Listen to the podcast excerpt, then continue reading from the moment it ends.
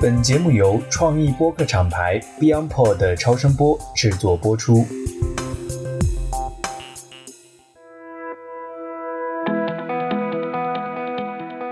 大家好，我是艾勇。今天我们和 BeyondPod 旗下另外一档节目《美妆内行人》共同采访了一位嘉宾，原花西子的首席内容官 Felix。Felix 有着二十年的彩妆从业经验，在 MAC、玛丽黛佳、花西子都担任过重要的职务，是一位既懂彩妆又懂品牌营销，还了解商业底层逻辑的一位宝藏嘉宾。我们总的对话时长超过了三个小时，所以这次呢，我们采取了一种全新的两条时间线并行的方式来呈现。简单来说，我们就是把跟美妆、跟彩妆相关的很多内容，比如化妆师和彩妆师的区别、彩妆品牌柜台 BA 和顾客的关系、中国彩妆市场本土和外资品牌的竞争格局这样的一些话题，我们都放在《美妆内行人》这档节目。然后把跟品牌建设、品牌经营、商业逻辑相关的内容，我们放在 DTC Lab 当中。大家可以在 Show Notes 当中点击链接跳转收听，也可以在小宇宙、喜马拉雅、苹果播客等平台搜索“美妆内行人”，收听我们在另外一条时间线上的访谈和对话。好的，那话不多说，进入我们今天的节目吧。Felix 先给我们的听友做一个简单的自我介绍吧。大家好，我是 Felix，。我大概在品牌方工作将近二十年了，从一名最初 freelancer 的化妆师，到零三年入行品牌圈做一名专业的彩妆师，接触一线的销售，到活动彩妆师，也做过很多品牌的路演和发布会。再后来又成为大家现在所说的名义彩妆师，参与了很多杂志、电视台、飞行秀后台的一些工作。直到有一天，一位前辈跟我说，彩妆师所服务的对象其实永远是一个一个的。就想要把这种带来美的价值放大，要转型去做培训。至此呢，我就后来又走上了培训的道路，从培训师、课程开发师、培训负责人到培训总监。而培训最终的目的是制造与执行与消费者沟通的这个内容的设置。所以后来又去做了创意总监、首席内容官，大概一个这样的一个背景，算是一个妥妥的斜杠青老年。所以有了一个很奇怪的名字，就是在化妆品行业或者快销行业前无古人后无来者的岗位，叫首席内容官。没错，因为我们一般来讲听到首席内容官这个名字，通常会在媒体或者在内容制作公司，比如说我们大家以前都知道，像爱奇艺之前那个首席内容官马东，大家可能会去看媒体的这样的一个。那么在一个消费品公司，尤其在一个美妆公司，为什么会有首席内容官？我觉得你刚才也跟大家讲了这样的一个来龙去脉哈。我自己听起来是很有感触，因为我在前面的节目里边经常跟大家分享。我认为现在其实一个很大的一个变化，就是借由我们现在的这样的一些内容平台和流量平台。就以前我们可能讲创意，现在我们在不知不觉间已经把创意这个词慢慢都换成了内容。而内容所指的上下文，其实就是指的新的这些场域。我们讲的抖音啊、快手啊、哔哩哔哩、小红书啊、知乎这样的一些我们叫内容平台以及内容社区。那在这样的一些平台上。内部外部的沟通，尤其你刚才讲的这个培训这一块，其实我觉得可能很多的听友不一定在一开始能反应过来，这个培训为什么是一个非常重要的。那其实你只要想一想，现在大名鼎鼎的李佳琦在早年他也是一个 BA，就是 Beauty Advisor，他其实也要接受这样的培训，然后去把这个产品的卖点、把这个产品的特点结合前来咨询的这样的一个顾客的需求去给他讲述过去。所以这其实是这个行业里非常重要的一个环节。我有一个很深的感触。第一个方面呢，是快销，其实在整个的品牌界吧，或者说尤其是彩妆，其实是个很卷很卷的行业。那卷到什么地步呢？就是其实大家做的产品本质上没有那么大的区别，尤其在品类、功能、天天在比卖点这些东西，其实没有太大的区别。所以从有形的产品竞争，已经早早的进入无形产品的竞争。这个无形产品的竞争，其实就是内容。就大家都在比说谁更会讲故事，谁更会讲概念，谁能更好的打动消费者。所以在化妆品行业当中，你看内容就变得非常非常的重要。因为刚才你也提到说，为什么爱奇艺像这样的，它有首席内容官？因为在他们这样的公司当中，内容就是它的产品。而在消品行业还没有这个意识，他没有觉得说内容是产品这个事情，他还没有转变，他还在把内容仅仅理解为营销的一部分，是在营销下面的叫营销的内容。但是，一些好的品牌走在前面的品牌，尤其是 DTC 的品牌，都会更加关注到说内容原来跟产品一样重要，这是一个很重要的视角。我非常同意啊，因为当我们想到内容，尤其是基于我们刚才讲的从创意来想内容的话，很容易把它想象成是一个 marketing 条线的一件事情。但实际上，就像你刚才讲的，当你在去做培训的时候，它是其实是 to sales，to 在内部的是销售的，而它实际上到终端，它就直接是跟生意相关的。所以，其实，在现在这个环境里边，内容本身就是产品的一部分，甚至就是它是流量的杠杆，甚至是生意的一部分。我觉得这是一个非常重要的视角哈。上一周呢，其实跟 Felix 在上海，我们俩聊天啊，那次我觉得那个话题我非常感兴趣，也是今天我想重点来聊的品牌生意人。因为大部分的时候，我们会认为品牌是品牌，做营销、做 marketing、做 branding，但做生意呢，很多是 sales。这几年呢，大家在行业里非常卷，然后大家压力也很大，尤其是现在大环境不好的时候，就是被这个概念叫做品效合一，大家压得喘不过气来。所以很多时候把这个两者是分开的。很多时候品牌的人呢会被认为他不太懂生意，或者说他不算账，也经常在内部会被电商啊或者销售部门去挑战。你二十年都是在甲方，我也想了解一下你的视角，你觉得品牌和生意到底是一个什么样的关系？对品牌人传统上的这样的一个挑战，是不是有合理性？我先讲一个内部部门的视角。其实大家可能没有发现，在甲方的内部的组织架构上面发生了一个很大的变化。今天啊，发生了一个什么变化？原来我们在讲 marketing 的时候，最早我们学习的是一些进口品牌、外企讲 marketing 的概念，是一个大 marketing 的概念。在这个 marketing 当中呢，可能有 branding 的部门，有 trade marketing 的部门，对吧？有 marketing，然后甚至有 sales。虽然 sales 它也是属于 marketing 的部门，但是这个时候你会发现，那个阶段所谓的 marketing 和 branding 和 sales 它是平级的，在部门架构当中，它都属于一级部门、平级的部门。但今天我们在谈论到 DTC 或者是尤其是电商起家的品牌，这个时候 marketing 去到哪儿了呢？marketing 跑到了运营部门，那运营部门就是我们以前讲的 sales 部门，在电商的公司，marketing 跑到了 sales 的部门当中去了，变成下面的一个支部门、二级部门。那么他就需要对生意负责，这个时候，marketing 的人员做的工作更像是 trade marketing，更加是辅助于销售去做投流啊，去做投放，为生意的产出所负责。那么整个的生意的运作模式都是以运营为整个品牌的核心思路所展开的，就会把原来大 marketing 当中的 branding 部门还有 PR 的部门整个放到一边去了，就没有这个概念了，这是时代的一个断档。所以我们再回头来看，说等这个电商公司、运营公司变得很大的时候，他突然有一天说啊，我想要做 marketing 了，我想要做 branding 了，想要去管控 PR 的风险了。这个时候就好像是完全割裂的。哎，那些做品牌的人完全都不懂生意，他们就是花钱。你看我们做销售的，我们就是赚钱，所以就觉得这是两种在内部视角的一个冲突，也是品牌人的一个割裂。他也觉得说，哎，我今天在这个电商公司，我也是做品牌啊，但好像我又不是真正在做品牌。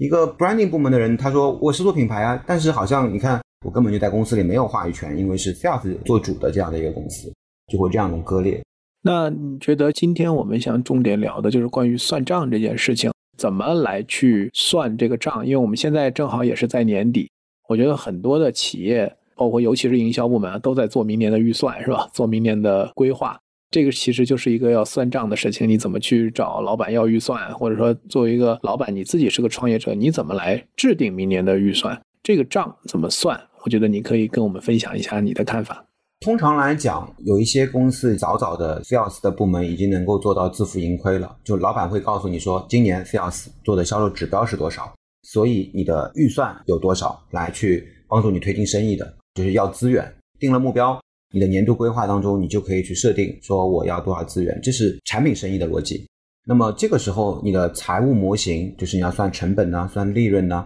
算投入产出比呀，或者电商公司算 ROI 啊，是这样的一个逻辑的方法。但是如果你是一个品牌部门，你就会发现这个算法是不是能够通用于品牌部门，它就很难。它难在哪里呢？就是品牌的 KPI 是什么？经常是你的媒体投放，经常是你的覆盖率。粉丝数量大概是这些东西，它跟销量不是一个直接性的关系。你会发现，跟那个销售额跟你的营销的工作它是割裂的。所以品牌人经常会打架，说：“你看我做了很多营销的工作，我也覆盖了很多的人群，我帮品牌招来了很多的粉丝，但好像销量又不是我的功劳。这笔账它其实是非常难算的。今天我们讲到了一个新的话题，我们想用顾客终身价值来去为品牌人有一个视角。”怎么样通过从以品牌的角度去计算生意的账？我觉得客户终身价值啊，就是我们讲的 CLV 或者说 LTV（Customer Life Value） 或者说是 Lifetime Value 这个概念。其实以前我在互联网公司的时候，我们是经常算这个事情的。互联网公司的逻辑其实就是买量，然后用户运营，最后商业化，基本上就是这样的一个概念。所以单客的获客成本，我们讲 CAC 和客户他最后的 UP，包括它的终身价值，这个概念在互联网公司里面，从产品运营的角度来讲是非常熟悉的。那么在快销或者说在非互联网行业，这个概念为什么会这么重要？因为我们都知道，现在的主流的在做电商品牌孵化的时候，尤其是 DTC 孵化的时候，其实你的逻辑是什么？主要是以获得流量、打爆品的思路在做。我研发一个爆品，然后我去获得流量，那么这个产品久而久之能够打爆。但在这个过程当中，你会发现，我只关注的是眼前的这个产品。这个时候，你买流是付出了一定的成本的，销量要减去你的成本，那你获得这部分的利润。随着你的销量越大，你付出的成本其实越大。老板最后一算账，其实你的利润是不高的。所以我们也会发现，很多新消费品牌它快快的起来了，但是呢，为什么它好像在规模很大的情况下，风口很好的情况下，突然就消失了？因为你后台一算，其实是一笔不划算的账，它一直在做重复的事情，而这个重复的事情就是高投入。虽然是高回报，但是高回报减去了高投入，最后其实是一个低回报的事情。所以，我们希望品牌的角度去看生意呢，它是一个长久的生意，它不是说只看重新客，它要更关注的是老客的维护。因为其实跟你品牌源源不断沟通的是老客的这部分的人，如何从老客建立联系，他能够第二次去购买你的产品，第三次去购买你的产品，这个时候你就省下了大量的所谓的流量成本。那么 CRV 就是一个很好的切入口。我能不能理解，在这两年流量的风口或者流量的环境，其实发生了很大的变化。当流量平台，不管是抖音也好，小红书也好，早期快速的成长的时候，有流量红利的时候，买量是合算的。所以这个时候，像您刚才讲的，就是说爆款逻辑，然后我通过大的流量投放去快速的获客，是一个理性的决策吧，或者说它能够在流量成本低的时候快速的拓量。但是随着现在整个流量环境的变化，现在的流量红利已经都消失，然后大家的竞争也非常的激烈的情况下，如果单单靠一次性的营销的获客成本是很难被 cover 的，所以它必须纳入到一个用户长期的价值的衡量上，才能把这个账算回来，或者说这个本身才是一个真正的品牌经营的思路。是的，是的，尤其是除了流量成本，各个媒体平台已经见顶了，甚至是溢出了。除这件事情以外呢？还有一件事情，就是作为一个小的公司或者一个小的品牌，你会发现，当你今天去做一个风口的品类，大厂其实是很难抗衡的，你很难跟大厂去进行竞争的。因为如果你要比投流获得流量，那大厂一大笔资源下去，直接就能够把你的流量全部都吃掉。所以这个时候，如果你还是按照流量的逻辑，你会发现你毫无出路，丝毫没有一个竞争的优势。那这个客户终身价值具体在计算上？从你内部的视角，你作为一个品牌的操盘手，或者说你来去盘这个账的时候，你会怎么来具体的核算这个终身价值呢？怎么以这个为锚，或者说他怎么以这个为锚来去算整盘生意的这个账？顾客终身价值主要是从两个大的维度去算的，它的计算公式实际上是用户价值乘以用户寿命，也就是我们讲的用户生命周期这两个部分。那么用户价值呢，又是一个单独的板块。所谓的用户价值呢，其实是一个平均的订单价值，要去乘以你的用户的购买频率。我们先讲一讲关于什么是平均订单价值。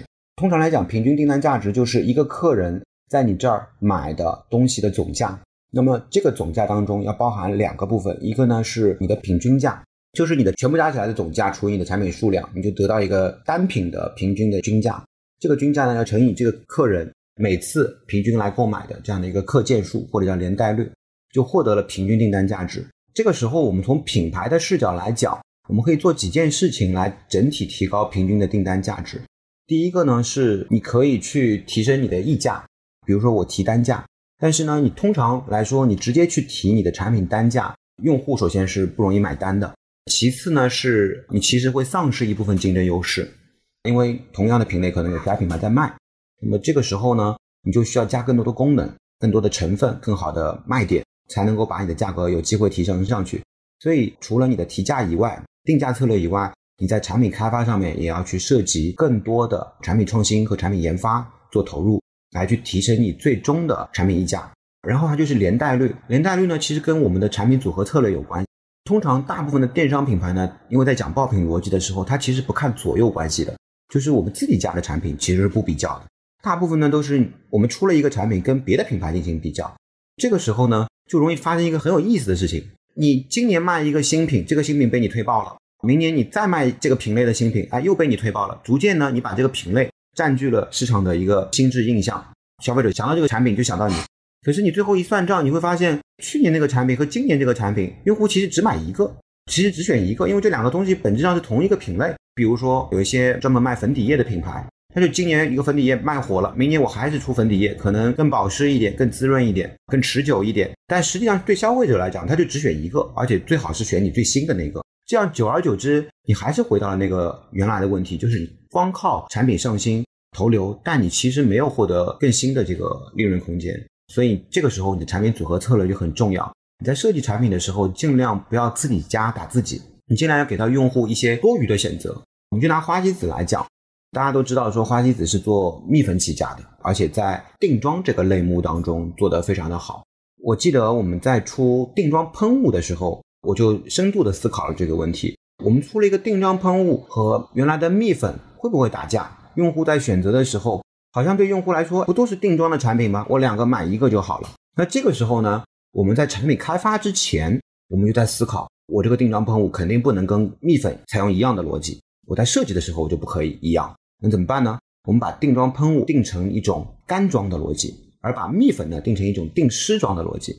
这里我可能给大家解释一下，大家可能不太了解什么叫定湿妆，什么叫定干妆。假设这个用户在定妆前面的 foundation 的产品，他用的是粉底液。一个比较湿的状态，一个比较黏糊的皮肤状态，这个时候他用蜜粉比较合适，能够保证你的 foundation 更持久。那么也有一些用户，他用的这些更新的，比如说液转粉的技术的底妆，再比如说是粉饼，我直接前面就用的是粉饼。那么这个时候你脸上本来就很干，本来就雾蒙蒙的，你就特别不适合再去用一个蜜粉来定妆。这个时候你就特别适合用个定妆喷雾来去定妆。那么这个时候定妆喷雾它除了起到一个定妆的作用。它还要适当的起到一些保湿的作用。在花西子的定妆逻辑下，我们给到用户两种选择，就是你今天在妆效想要湿润的效果，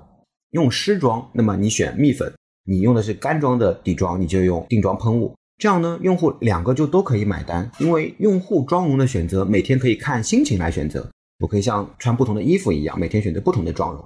那么这样的话，它虽然都是定妆品类，但是它最终可以不打架。我们的后台数据也能看到，说，哎，我们的用户最后就是可以两个都买，这样的一个可以去提升你的客件数或者说连带率的一些技巧。你有了更高的平均价，有了更好的这样的一个客件数，就能提升你整体的平均订单价值。这个还是非常的有意思哈，因为现在其实我看电商的环境也非常的激烈，基本上大家都是用特价卖标品，用这种方式。来去获客或者来去推这个销量，所以感觉平均客单价想往上拉其实是很难的。很多时候都是大促满减，最后通过拼 offer，然后使得让大家感觉好像价值感在增强，但其实真正的付出的钱并没有增加。你刚才这个地方讲了两个很重要的点，就是说一个来讲，它其实不是通过打折，而是通过创造新的连带销售、多品类。或者说让它不冲突的这种方式，创造新的产品来去拉升整体的这个订单的价。第二个来讲，也就是说你再一次强调，如果只是单品逻辑或者单爆品逻辑，因为其实这个在过去几年我们看到很多营销的文章啊或者什么的案例啊，大家都是在讲单品爆款，但是它的可持续性，我们更多的时候讲可持续性的时候，可能更多讲的是说它能不能持续不断的推出爆品。但你的另外一个点是说，即使你能够有这样的一个能力。不断的推出爆品，但如果这个品和品之间本身是个争夺的关系，是一个互斥的关系，是一个自己跟自己竞争的关系，实际上来讲，你也很难在这个生意上有规模上的提升。我在讲一个切身的感受，因为我们最近也有帮客户在做全产品线策略。以前呢，我刚才讲到那个连带率，其实叫做产品组合策略，那么其实客户很欢迎的东西。我们现在有些客户给我们提出了新的需求，那个叫什么呢？叫做礼盒策略，这个就很有意思。以前就是说有很多品牌啊，他会做礼盒，他会觉得说我有一些滞销品，或者是说我上一些新品，它都是小件的，我把它打包打包做一个好看的盒子，对吧？这就是礼盒去售卖。但是你会发现，今天在美妆行业，大家在思考礼盒这件事情，它其实是个策略思考。它思考在哪儿呢？再拿花西子举例子，你会发现，其实大家不知道，今天花西子的整个的所有产品的平均价其实非常高，将近要四百多，四百多一点。为什么会这么高？你去看它单件其实不贵啊，它的蜜粉好像才几十一百多，然后眉笔也才一百多，好像没有达到四百多的平均价值。那是因为它有几个大礼盒很贵，都是一千多这样的一个价格。所以你看，它把它的价格带拉开了。我通过礼盒高客单价的一个产品，把整个的价格带拉开，这样的话，我们还是能够提升平均订单价值。所以你看，它不是一个看单个产品的思路。而是说给到用户有更多的选择。你送礼，你当然可以去送礼盒；你自己用，你可以选单个便宜的产品。但是其实都是在做无孔不入的，让用户有更多的选择，以及让品牌不要只是拘泥在某一个产品去做流量、做爆品，从而丧失了整个的利润。送礼这个事儿我也很有感触，因为我有一年我印象很深，就是也是一个大的 global 的这个美妆集团哈，然后他请我去做培训。给他们的电商的团队，他们其实那是一个系列的培训，可能请了不止我一位讲师哈，但是主题都是叫送礼心智，怎么来帮他们去 build 这个在消费者心目中的这样的一个送礼的一个心智。那我们知道，就像你刚才讲的礼盒套装，其实一方面是本身这个客单价，它就会作为一个 package，因为它肯定一般礼盒里面不会只有一个单品嘛，通常来讲就也能帮助把订单价值提升。但另外一个来讲，因为送礼本身它是在礼品这样的一个性质上，它就肯定超越功能性，超越我们传统意义上讲的这样的一个在功效呀这方面去竞争，它本身就变成了一个礼品，那它的这个价值感也会大大提升。所以我觉得这也是一个非常好的策略，就是说能够通过典型的产品组合和这个 branding 去把这个订单价值拉升。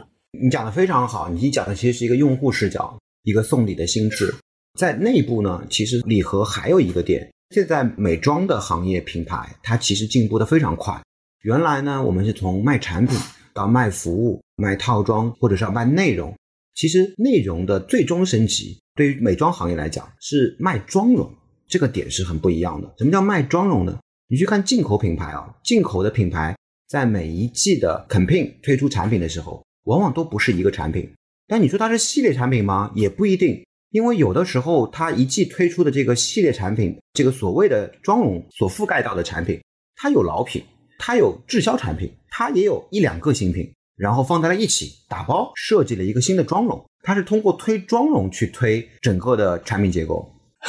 就是非常的经典啊！用妆容这样的一个概念卖了一个 package，而且是一个能够去同时照顾到在经营的这个角度来讲 ROI 非常高的一个 portfolio。对，而且它还同时是在做品牌推广，因为美妆行业最终你其实在抢的是什么？抢的是审美的话语权呀，对不对？如果你只是产品功能去满足用户的需求，那么其实你在美这件事情是没有足够的话语权的。但如果你的前台沟通的是不断的妆容，就有点像服装发布会，这个品牌发布了四次发布会，告诉我我原来春天要画这样的妆容需要具备哪些产品。然后夏天呢，又换了一套妆容，又需要换不同的产品。这样的话，用户也有了更多的时尚的选择，那么品牌呢，也拥有了更多的审美的话语权。那这是美妆行业品牌最好的一个良性的上升。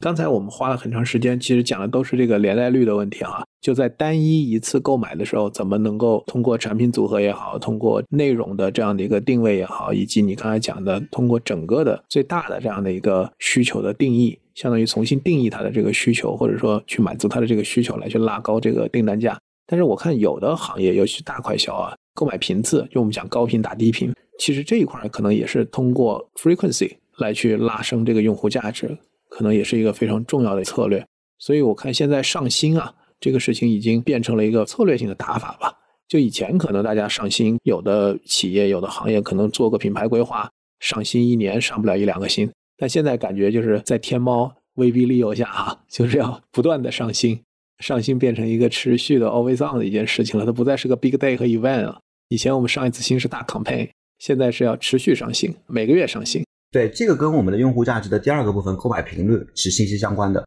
我们都知道，从生意的算账逻辑来讲，你要么就是新客的销售贡献加上老客的销售贡献，就等于是你的销售总额。要么就是你的老品销售贡献加上你的新品销售贡献等于你的销售总额，就这两条线。那么新品原来为什么不受大家的重视呢？因为你每一次开发一个新品，你的开发成本其实是很贵的，然后开发周期时间又等不了，然后你的营销预算，你要推一个新品就是额外的营销预算，所以其实对原来的逻辑当中，大家宁愿卖好一个产品，把边际效应尽量的做得足够长，通过这一个产品获得更多的利润。但是今天为什么又非常需要更多的新品呢？我们之前都知道，用户跟品牌的连接或者粘性其实是在缩短的，这个时间是非常非常短的。你必须不停的在用户面前刷存在感，必须给到用户不断的新的一个选择。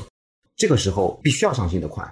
必须要有不同的新品来去通过产品去建立品牌跟用户的沟通和链接。因为你不断的有新品，你就有噱头，你就有话题。那么用户呢就可以不断的看到你，不管他买不买是一个话题，即使不买，他也知道说哇这个品牌又上新品了。比如说这个瑞幸，瑞幸其实用奶茶的逻辑去做咖啡的生意，对吧？它不断的出新品，光二零二零年我记得推出了七十七款全新的限制的这样一个饮品，到二一年的时候，去年的时候全年是推出了一百一十三款产品，然后它通过那么多不同的产品。在那么多产品当中，就会变成说，我原来是只有 A 一个产品，要么选，要么不选，百分之五十几率。我现在有 A、B、C、D、E，有很多很多的产品，那它就变相的提升了用户的选择的这个效率。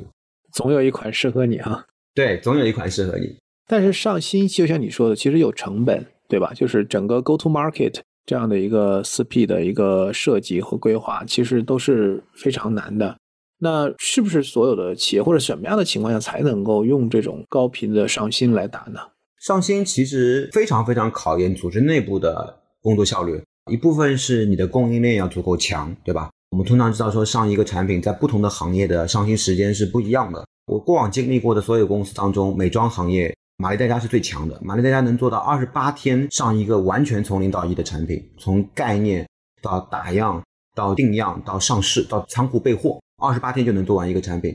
其他的行业可能都有这样的一些好的供应链上很强的一些公司，这个就是具备了一个天生的优势。第二呢，就是在你的组织内部的营销部门和销售部门的配合非常重要，因为我们知道你上新一个产品之前，比如说你上架一个电商，那么你在这之前要提前一个半月做营销种草吧，你不能说我上市了什么营销种草也不做，然后就默默无闻上新，那么一定不会给你带来很多的流量。所以你的种草是先行的，你提前就要做很长的时间。那么你的销售呢？可能你的电商页面要设计吧，要拍摄，它又需要花掉很多的时间。然后你的销售活动也要设计，又要花很多的时间。这些时间累积在一起，就不得不逼的很多的公司上一次产品要四五个月才能上一次产品。当你的组织内部的效能很高的时候，有些工作是同步进行的，我不需要说等产品部这产品已经备货完成了，研发完成了。准备要上市了，营销部门才去跑，才去说我去种草；销售部门才去说我去准备销售的内容。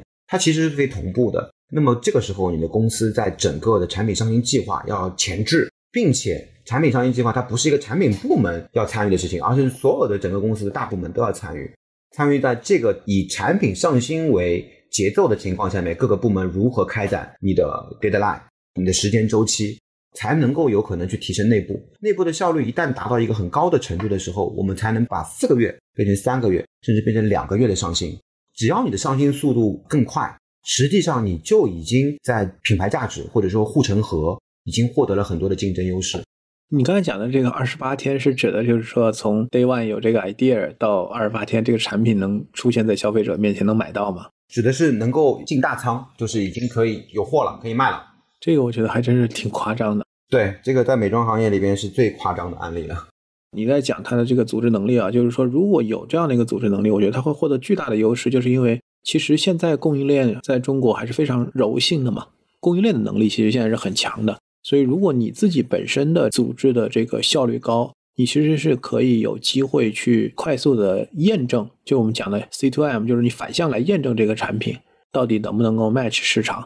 如果有问题，可以来去动态的调整，这个 model 才有可能跑出来。是的，是的，是的。我再讲一个小小的案例。我有一个客户，他们是做集合店的，在上海呢，算是一个比较高端精品的集合店。但是他们原来整个集合店主要卖的产品呢是婴儿车，他卖很多进口的婴儿车的品牌，在他的店铺当中。也获得了不错的口碑，消费者也络绎不绝，很多消费者愿意去他们的店铺去选择婴儿车，因为他们的品牌比较多，可以很多的选择。但是他们这个店其实营收的状况，或者从利润的角度来去算账，他觉得其实是不划算的。为啥不划算呢？因为婴儿车在店铺里的陈列面积其实是很大的，所以他平效一算，结果发现虽然我人很多，购买的也很多，客单价也很高。但是呢，平效这个账其实算的是非常非常不划算的，因为你的店面成本、人员成本其实很高。所以呢，我们当时给他做了一个案例，就是整个把店面的陈列的布局啊，整个要做一个新的改变。你既然是结合店，可能要引入更多的快销的母婴行业的东西，像婴儿的湿纸巾、婴儿的纸尿片、婴儿的奶粉这样的东西。然后我们把整个的店铺的百分之五十以上的面积都放了快销的产品。结果我们再过几个月去看的时候，它的销售额。明显的有很大幅度的这样一个增长，大概有百分之七十左右的月经的这样一个增长。这件事情在做的是什么？其实还是如何刺激用户的购买频率。如果是卖湿纸巾的、婴儿的洗衣凝珠这些东西，用户很快用完，他就会再来买。所以，如果你能够做到内部的购买频率这样的一个设计，就是可以变相去提升用户的价值。我觉得这个其实是一个蛮经典的讲高频带低频的一个案例。或者说，它是把高频和低频揉在一起来做。就是如果它一开始你刚才讲了一个是陈列啊，我觉得对品效的影响是显而易见的。婴儿车我觉得是个比较低频的一个，它是个耐销嘛，大家不可能重复的来买这个东西。但是快销类的，像你刚才讲的那些湿纸巾什么的，其实它是有可能重复购买的。所以它一次相当于一个 CAC，就好不容易有一个人到店，不能让他空手而归。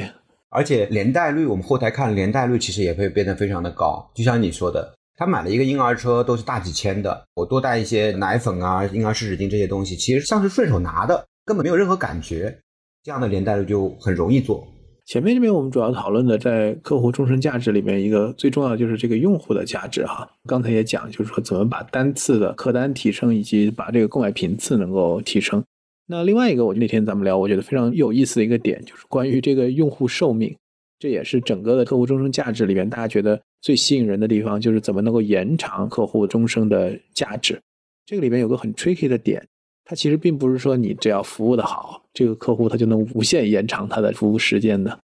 这里边其实我们所谓的用户寿命，或者换句话叫用户生命周期，其实跟你的品牌是非常的息息相关。有人觉得说，用户所谓的真空价值，它不就是应该陪伴一生吗？那实际上不是这样的一个算法，因为你要看你设计的目标用户的年龄段是怎么样的。通常有些品牌，他说我设定的目标用户的年龄是二十岁到三十岁，实际上你二十岁这个用户认识了你，认识了你的品牌，他陪伴你的终身其实就是十年，这就是你的用户生命周期的这样一个上限。其实这个上限是你设定的，那有人可能就会问了，那我是不是这个上限越高就越好？对吧？我就越高，我的生生命周期就会越长。你所谓的这个上限是你设定的，这个意思是什么？意思是一开始我们在做品牌顶层设计的时候，你想要跟每一个年龄段沟通什么样的话题，其实跟你的品牌和你的品牌顶层是息息相关的。比如说，我们要做一个治疗睡眠障碍的品牌，那你设想一下，如果我这个年龄段是二十岁到三十岁，肯定是不对的，肯定会有问题。二十岁到三十岁，他不关心睡觉这件事情，他觉得我还不想睡呢。他是一个被动睡眠障碍，他不是一个想睡睡不着的问题。所以你看，这个跟你的年龄段是相关的。这个地方很有意思哈。我们经常问，比如说接到一个 brief 或者跟品牌聊，让他介绍的说你的目标用户是谁，他会跟你说我的目标用户是二十岁到三十五岁的都市白领女性。那时候我们会觉得他这个用户画像非常宽泛。但是当我们去讲他是二十到三十五岁的时候，其实讲的更多的是当下他的年龄，并没有去讲我希望服务这个用户到多久。你刚讲那个服务年限的这个问题比较少，会从一开始我就去想，我要设计我对他的这个服务年限到底是多长，有可能做多长。我觉得这个问题非常好，这个问题是视角的原因。假设我们设计这个品牌是二十岁到三十岁，你内心里有个想法，觉得说人永远是数之不尽的。永远有二十岁到三十岁，这是你内心的一个视角。另外一个视角是你得对你的用户负责啊。二十岁认识了你，他是不是到三十岁的时候，他还在跟你沟通？他陪伴你走了这十年，那这十年当中，你有没有给到他陪伴他去成长？我们都知道说，一个用户假设从二十岁到三十岁，他走过了非常多的人生周期啊。他有大学毕业，他有刚入职场，他甚至有恋爱，甚至有结婚，甚至有生孩子，可能在二十岁到三十岁都发生了。如果你不知道他的人生状态在发生了什么，那我们在营销的内容，在产品的设计，其实你不太了解用户他的具体状态是什么。这个视角下，才是真正的去贴近用户，面对面贴近用户，去陪伴他。我觉得这个角度，他在设计服务年限的时候，才是真正的颗粒度比较细的去了解到用户到底是几岁，在跟我的品牌进行对话。我觉得你陪伴用户成长这个概念其实很有意思，我也希望你一会儿能稍微展开讲一讲。我们经常会比如说在 B 站看视频，然后看到某个品牌哈，那大家可能会弹幕啊，或者大家可能会聊，就看到了我的青春是吧？意思就是说，其实他这个是他的一个人生阶段当中非常重要的印记，或者是一个非常重要的元素，就这个品牌。但是他能不能陪着他？像你刚才讲的，从二十岁到三十岁里面，有可能涉及多个的人生阶段。能不能陪伴？我觉得一方面可能会不会跟它的品类有关，另外一方面怎么通过设计让自己能够相对更长的去陪伴不同的用户，他自己在人生的不同阶段。先讲一个细的事情，假设我们设定的是二十岁到三十岁品牌的年龄段定位，这个时候我们可以通过数据的洞察或数据的调研，你会发现今天已经成为我粉丝的一千个人当中，有多少人可能是在二十岁五岁以下的。有多少人是三十岁以下的？这个大数据的能力，我们现在逐渐可以做到了。那么它就会有一个占比问题。假设啊，二十五岁到三十岁的人群可能比重会更大一点的话，你的营销的内容是不是应该要多考虑一些这部分人的人生状态，他所需要了解的内容，从而产生情感上的共鸣？假设如果我一调查我的品牌的人群，其实最终是二十岁到二十五岁的人群比较低，相对来说年龄段会更年轻一些，那么你的营销内容和产品设计也需要去做更改的一个设计。这个跟品类其实不是那么相关。我随便举一个例子，如果你是个卖吸尘器的，你去设想一个二十岁的年轻消费者，他去考虑你这个吸尘器这个产品，和一个已经结婚生孩子的妈妈去买一个吸尘器，虽然都是你的用户，但是他今天看到同一个产品的时候，他的心态发生了很大的变化。这是需要非常从情感的部分考虑他的具体的购买的这样的一个动机和情绪的需求。我的意思是说，你可能一开始他起点就是他购买你的第一次首次购买的时候，他是多少岁？他在人生哪个阶段？但更重要的是说，他接下来他对你的忠诚会有多长？当我们品牌去讲，我希望他的这个是十年，其实我觉得很多时候是很理想化的，因为绝大部分用户不要说十年了，可能下一次、第二次购买，他的复购是什么时候发生都不好说。是的，所以早早就会有一个判断，说很多品牌放弃了对老客户的维护，原因就在于用了一个借口，说啊，今天的用户其实对品牌的忠诚度都很低啊，他们跟一个品牌接触一年、一年半就很快的就放弃了，不会陪伴我们走很长远的。其实这个本质的思考在于，我们有没有可能是根本我们也没有因为他的人生阶段的变化，我们没有去做他新的需求的内容呢？这个是值得思考的一个问题。如果我们能够陪伴他成长，我们非常紧密的去急人所急，这样的时候，他为什么要流失呢？他没有理由要流失啊。他流失的原因无非其实就是他发现以前我喜欢你，但随着日子在变化，你还是你，可我已经不是当年的我，所以我要远离你。其实这样的一个视角，这个听起来很像我们讲的这个关系哈。因为在上一周，我也是给国内一个很大的食品饮料的品牌去做分享。其实里面就讲到了内容资产和关系资产，那我觉得也是和你今天讲的这个话题非常像。当我们去考虑终身价值的时候，其实就意味着品牌和这个消费者要去构建一个相对长的关系，并且能让这个关系始终处在一个相对我们讲鲜活或者 fresh 的这样的一个状态。可能品牌会有一个错觉，包括我们现在讲 AIPL 五 A，当一个用户买过你的产品之后，你就把它归到老客，归到你的 CRM 的数据库里，是吧？这是我的用户。但实际上来讲，如果你没有很好的去运营，没有跟他持续的沟通，并且没有让这个关系处于一个 active 这个活跃的状态的话，其实他买过一次东西，并不能说明什么，他很有可能就跟你已经早就没有关系了。就像我们可能周围的一个朋友或者一个认识的人，你可能跟他有过一次接触，然后你们一起玩的很开心，吃了饭，但可能下一次联系一年以后或者更长的时间了。那你还在讲你跟他的这个关系，其实贝桑基于上一次的这样的一个吃饭，其实是没有逻辑的。是的，所以品牌在设定目标消费者年龄的时候，一定要通盘去考虑后续的留存年限，他们在哪个人生阶段，我们应该塑造什么样的内容，给到消费者除了产品以外的情绪价值。因为短暂的，我们是通过产品进行沟通，品牌是设计了一个产品，让消费者有了一次通过产品认识我们品牌的机会。但是长线的呢，我们后面每一次跟他开启话题，难道都只是产品吗？是不是有点显得太生硬了？所以你一定要了解用户的情绪和人生阶段，那么我们才能够给到更及时的产品和更及时的内容。所以这个地方，我觉得是不是又会跟我们现在讲了很多的这种私域啊、运营啊、会员体系啊，跟这些 always on 的长期的跟客户关系的维护有关系？对，非常非常有关系。但是我们现在做了这么多年的 CRM 和 SCRM，今天其实它更像是品牌的一个 IT 部门。它似乎慢慢的离我们营销的策略制定，离我们的产品的策略制定越来越远，好像只是一个独立的部门去维护了一下用户而已。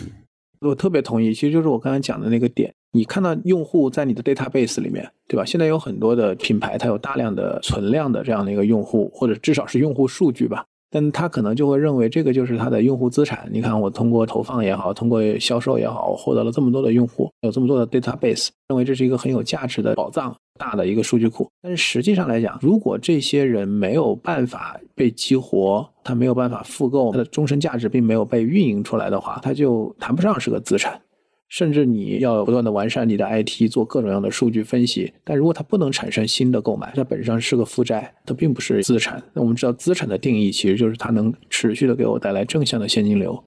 他买了你的东西，在你的 CRM 库里，并不等于你在不断的挖掘和放大它的用户价值。所以讲到我们实际在做事的时候，要有意识的去让 CRM 它不只是一个会员维护的事情，而是在 CRM 在工作的时候，怎么样把这部分的分析的数据价值，能够对我们的营销、对我们的产品、对我们的销售行为产生策略性的引导。你觉得在用户寿命这一块，不管是我们刚才讲的，就是延长它的服务年限啊，包括它的复购、它的留存，就这些，你觉得做的比较好的品牌，能给我们举个案例吗？我讲一个耐销的案例吧。我前段时间买了一个戴森的那个吸尘器，也挺长时间的，快将近两年的时间。我一直觉得戴森是一个耐销品的逻辑，因为你买个吸尘器，它其实不太容易坏啊。我用了两三年之后呢，可能那个电池有点问题，因为电池其实是比较容易消耗的。然后呢，我就挺着急的，我就不知道怎么办。一找他们的电话，打完电话之后呢，他们立马过了五分钟，说他们会有工程师联系我。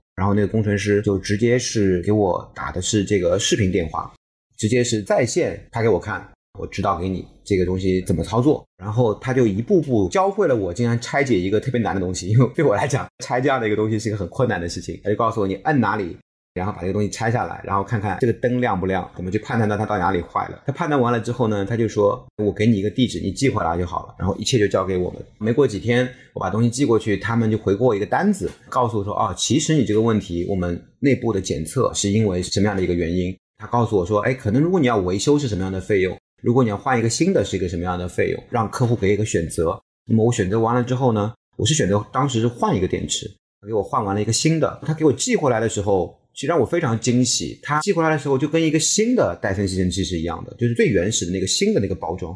完全是一个新品到家的感觉。其实我用了两年，我觉得整体的感受，我只能讲说，就哇塞的那种感觉。但是你仔细想，它是个耐销的行业，其实它这个购买频率不会那么高，那为什么要这么做？为什么把售后服务做的那么重或者那么好？我觉得我可能如果再下次要去买其他的品类或者是吸尘器，我依然会选择戴森。或者说戴森上了其他的品类的新品的时候，我肯定会去看，因为我知道服务非常非常的有保障。这个都是在做客户的留存，他不是在把一次性的产品卖完你之后不管你，这个特别重要。他在整个的用户使用之后，他依然在关心你用的怎么样，怎么样用更好，所以他把体验，我觉得是设计到了极致。我觉得你这个案子我很有画面感啊！咱们现在是在远程连线，但你讲这个戴森的案子的时候，我都有画面感，因为我觉得你这个讲的非常的精彩。就是对于一个耐销品来讲，本身它的使用周期是比较长的，那么这个时候你没有办法用一个快销的打法，不断的上新，或者不断的去用其他的一些概念性的东西去影响它。但是我觉得客服会是一个非常好的抓手，当然，我觉得它也是个真理时刻。我相信这个时候如果它处理的不好。还是刚才你讲那个 case，如果戴森处理的不好，有可能就变成了一个客诉，甚至变成一个负的 NPS，就是一个反面的口碑。那你可能会去吐槽，或者会影响你周围的人。即使你不愿意做这件事情，最后你用脚投票，下一次你再买的时候，你可能就不会再买它了。但是反过来，它一个好的用户体验，客服相对来讲，在我们这种用户的，尤其是耐销品的这个使用当中，其实是一个相对更高频的用户交互的机会。他把握住了这样的一个机会，给你创造了一个很好的体验，他就把你围住了。就像你说的，你在下一次要买的时候，你没有理由不买它。而耐销本身其实真正的需求就没有那么多。我们也服务一些耐销品很大的品牌，他们其实非常关注，比如今年像房地产的市场不好，对他们有影响，就是因为他们其实很重要的销售契机就是跟换新房、装修跟这些特定的营销时机有关系。也就是换言之，如果没有这样的营销时机，他其实做再多的促销或者什么的，他没有需求。所以当这样的需求产生的时候，它其实是你需要在过程中做很多的事情。我觉得服务。这也涉及到你刚才讲这个 CM，到底我们现大量的这些客服或者大量的这种所谓的私域的运营在做什么？你是发这个打折的券，做一些没头没脑的活动，还是真正的能够把用户的一些重要的它的节点、它的营销的时机和它的这个服务的窗口能够把握住？所以强调服务，从商业的逻辑上来讲，它就带来了新的商业机会。为什么我这么讲呢？因为我有一种隐约的感觉，从我的自身角度来讲，我觉得戴森在想做什么事儿哈？他在想做一个汽车品牌做的事儿。啊，你看，其实耐销行业汽车的生命周期就更长了，是吧？你买一个车要花很久再来买第二个车。但汽车行业它做了个什么事儿呢？它把服务当成一个产品可以再卖一次，所以有 4S 店，我可以维修，我可以叫后市场嘛。对，我的后市场是有很多生意可以做的，就像戴森。当我东西坏的时候，他有很好的服务人员、工程师帮我判断了，说，哎，你哪里哪里坏了，可能要换。他的整体服务做得非常好，打动我说，哪怕是不是他这个电池比原来的市场定价稍微要贵一点点，我不 care 这个东西。我觉得它特别的能够打动我，因为它整体是跟他卖那个新品是一件事儿，是完全能够言行一致的。整个品牌给你的感受，那么它就有可能变成了说我售后是不是有额外的生意机会？你看，他就做到了，既能够。提升用户的留存率，又能够提升用户的服务体验，又能够带来新的生意机会。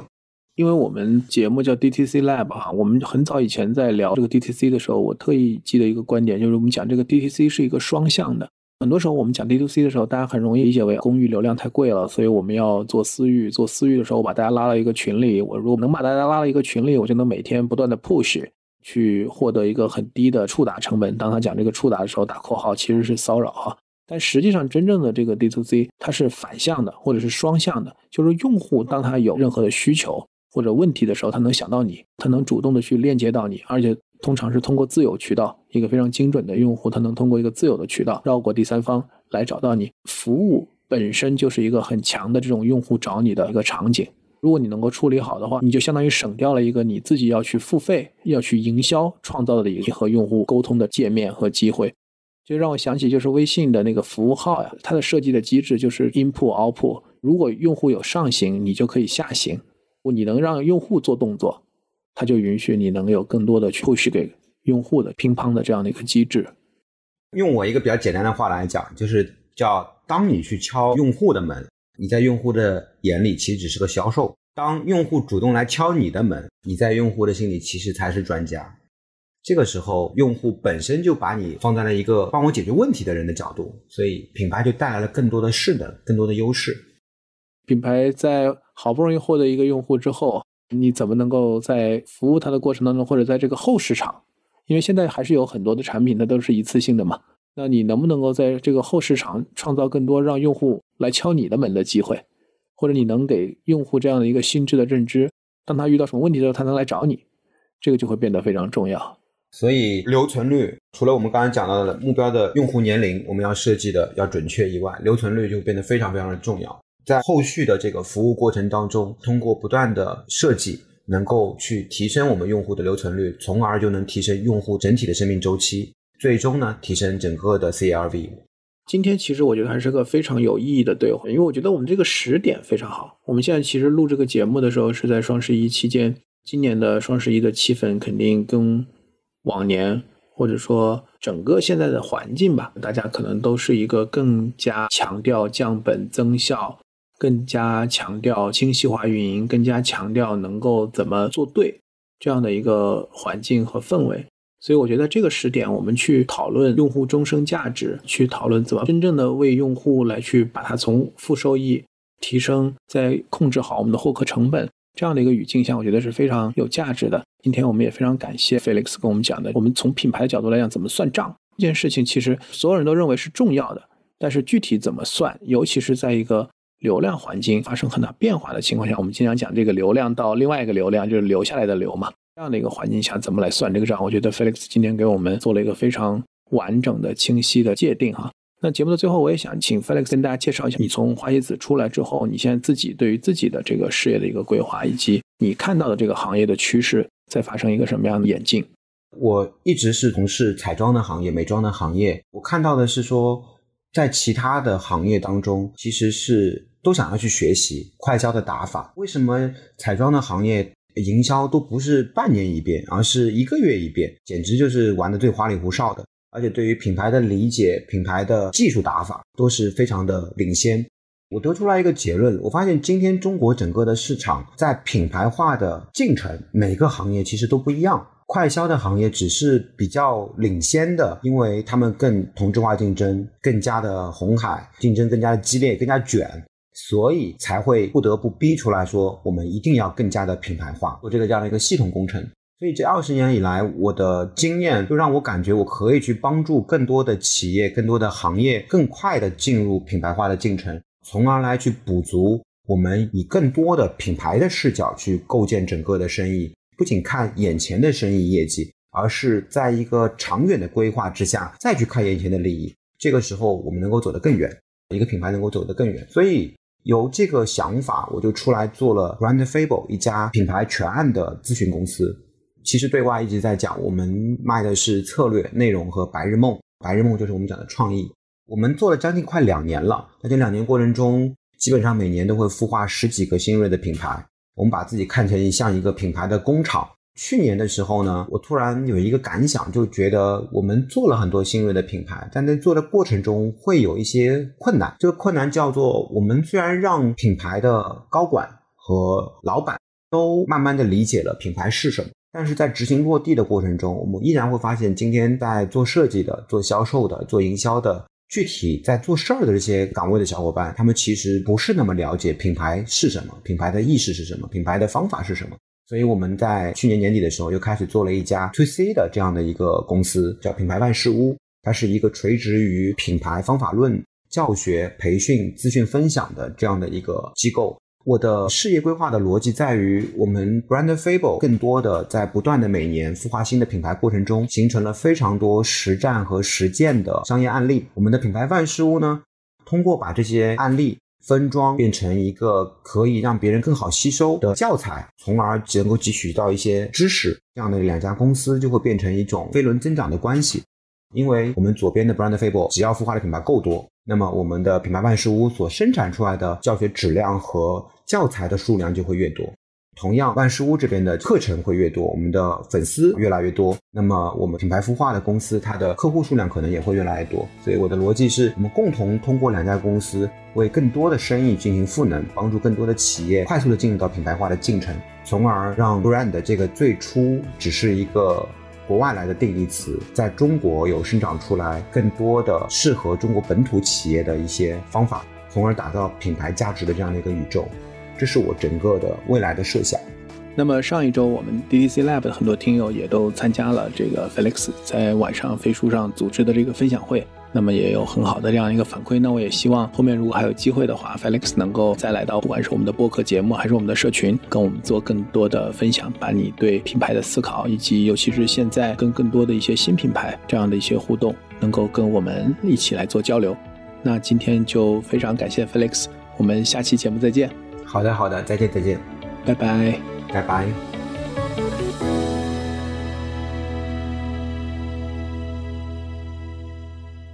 我们的节目成立了听友群，来自苹果播客的听友可以直接加我们小助理微信 BeyondPod 二零二一，全部字母小写 BeyondPod 二零二一。小宇宙听友可以去节目 Show Notes 或者评论区置顶留言，找到入群方式。欢迎在听友群里与我们互动交流。